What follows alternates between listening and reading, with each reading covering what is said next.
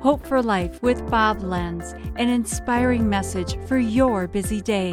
The Bible says in Daniel 6:26, "For he is a living God; he endures forever. His kingdom will not be destroyed. His dominion will never end."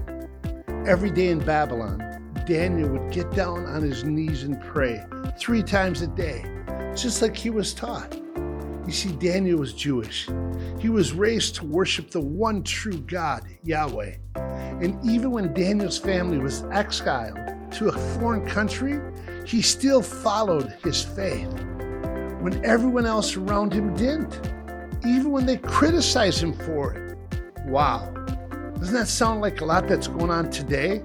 Think about the world we live in today. It's getting harder and harder to stand up for your faith. In some schools, you can't even say God in the, the Pledge of Allegiance. But what we need to do is take a stand for our faith.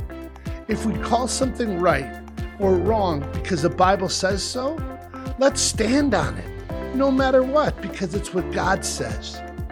What we need to see is that nations have come and gone from the beginning, but our God never changes. His dominion will never come to an end. So let's keep standing up for our faith. This has been Hope for Life with Bob Lenz. Discover more at lifepromotions.org.